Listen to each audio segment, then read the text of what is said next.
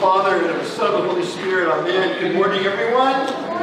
It's great to see you this morning on this beautiful day that the Lord has blessed us with. And I want to thank all of you who are joining us on our online screen for being with us this morning as well. So the question is, why was our Lord and Savior Jesus Christ born? Why did God come into the world? And why do we celebrate his, the Feast of the Nativity at Christmas? All Saints Camp is a great experience for the kids.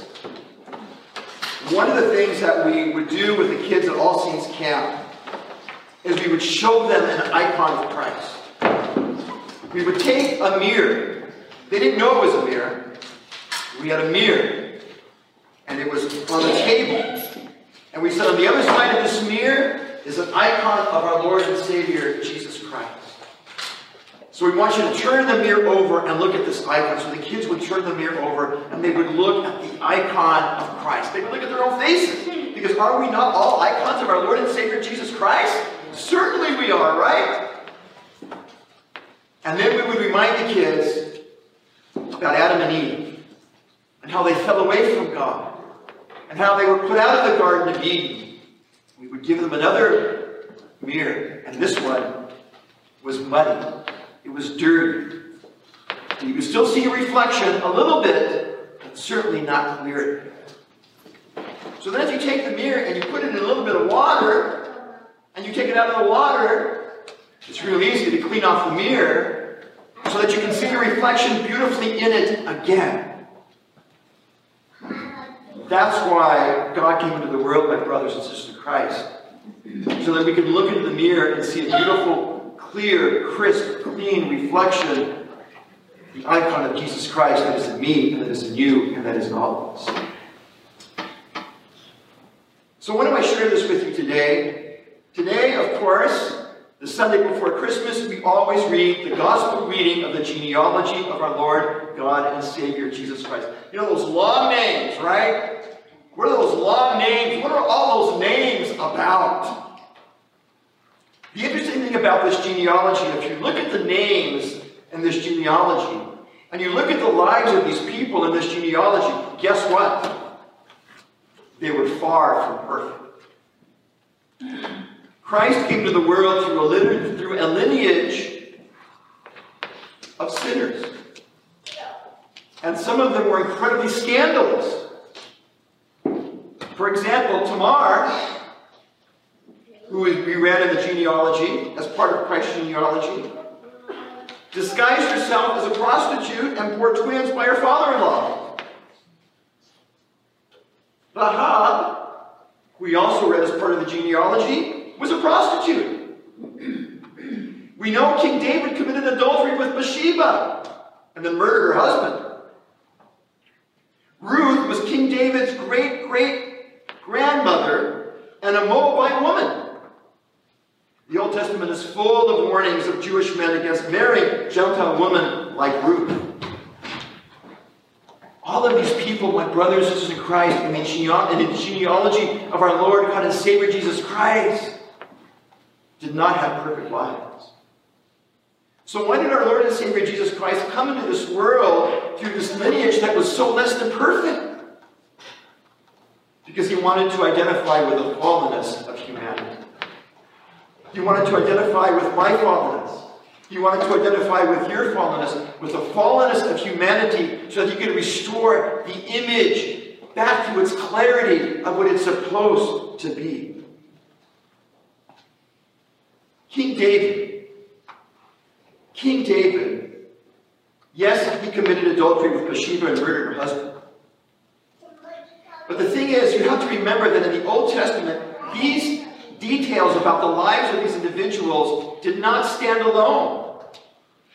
What did King David do after he was brought to the realization of his sin? What did he do? He, I know you know the answer to this, he repented. He repented. And fell on his knees and repented. He came back to God. And by the way, if you'll allow me a little rabbit trail here, King David wrote many of the Psalms in the book of Psalms in the Old Testament, right? And one of the book of Psalms that King David wrote was the fiftieth Psalm, this beautiful Psalm of repentance. And I want you to remember that in the Divine Liturgy, the fiftieth Psalm is said twice. It's said at every Matin service. On Sunday, when the people come up to venerate the Gospel during the Matin service, the fiftieth Psalm is recited. And during the liturgy, the fiftieth Psalm is recited by the priest when I'm sensing the icons, when I'm sensing the coronation and the altar table, and then the congregation in preparation for the great entrance. The priest recites the fiftieth Psalm. Have mercy on me, O Lord, according to your great vast love, and according to your abundant mercy. Wash me thoroughly from my iniquity and cleanse me from my sin. The priest says to himself this beautiful fiftieth Psalm, a psalm of repentance. So remember, my brothers and sisters in Christ, that David's sinfulness and the sinfulness of Tamar and Rahab and Ruth and all the other people in the genealogy of Christ, it didn't stand alone. There was a deep love for God in the hearts of these people, and it came with a depth of repentance. And that's what God wants us to remember through his genealogy. That all of us, my brothers and sisters in Christ, are worthy of his love. All of us are worthy of his blessings. All of us are worthy of his grace, no matter how fallen we may feel. No matter what our journey of life is, no matter what our challenges in life are, our Lord loves us. This comes through clearly in the genealogy and life of the people that are mentioned in this beautiful genealogy of our Lord and Savior, Jesus Christ. So you know what that tells me? And here's really, here's part of it. Sometimes, I don't know about you, I can only speak for myself. Sometimes my family can be a little bit difficult. I love my mom, I love my brother dearly, I love my family, but you know, sometimes it was just a little bit difficult. And especially my brother, who I love dearly, and he has his own problems, certainly. But here's the thing, as I'm reading this genealogy, you know what the thought came to my mind was? That I could never give up on my brother. I could never give up on my brother. You know why? Yeah, my brother might have his problems. But look at the people in the genealogy of our, of our Lord and Savior Jesus Christ that we read today. Some of them became great saints. And this genealogy reminds us that some of the greatest saints started out with tremendous problems in their lives. In fact, some of these saints were the greatest of sinners, and they became great saints. So I, you, we, my brothers and sisters in Christ, can never give up on anyone. And when we're tempted to, and when we're tempted to think of ourselves as better than the other, you know, the invitation is to remind ourselves of the names of this genealogy. Yes, my brothers and sisters in Christ, families sometimes can be a little bit, a little bit difficult. We must always remember some of the greatest saints were difficult, and some of the greatest saints started being the greatest of sinners. So why did Christ, why did our Lord and Savior Jesus Christ come into the world? He came into the world so that you and I can clean our mirrors. And so what does that look like? We have to do the work. We were baptized, right? The image of the mirror going into the water. We were baptized so that we have the potential to clean our mirrors. So what does it look like for me, for you, for all of us? Here's the invitation. And it's very simple. It might be very scary. But here's the invitation. The invitation is walking a journey of faith through the context of confession and repentance. Do you know my father confessor is Father Nicholas Tyne? I started going to Father Nicholas Tyne. He's an O C A priest, by the way. As you know, my initial father confessor, Father Vadim, who was my father confessor for sixteen years, he passed away. So now I go to Father Nicholas Tyne, and by the way, so does Father Michael Johnson. We go together. And you know where Father Nicholas Tyne is located? Port Townsend. And people will say to me, Father, you mean to tell me you go all the way to Port Townsend for confession? Yeah, I do. Because it's that important to my spiritual life. And I share this with you because I want confession to be an important part of your spiritual life too. Remember, confession, going to confession for me is like cleaning my mirror. So that image of Christ, that icon of Christ in me can be clear and beautiful and crisp. That's what confession is all about. Ultimately, it's about the love of God. It's about the compassions of God.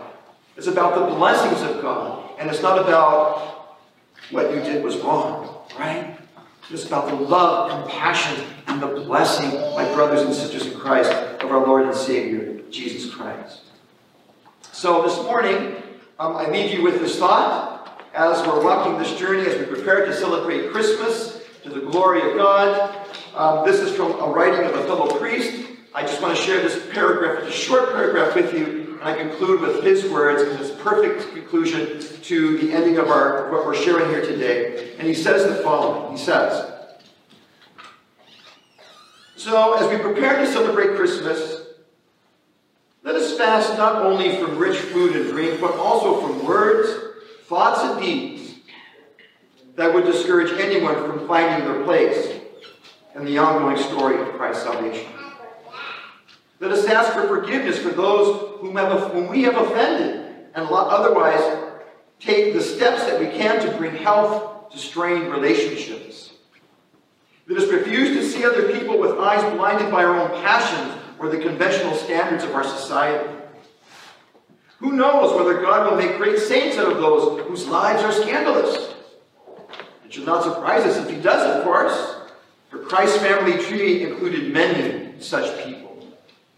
His birth continues to be good news for them, for you, and for me, and for all who so desperately need the healing and transformation and joy and blessings that the Savior was born to bring.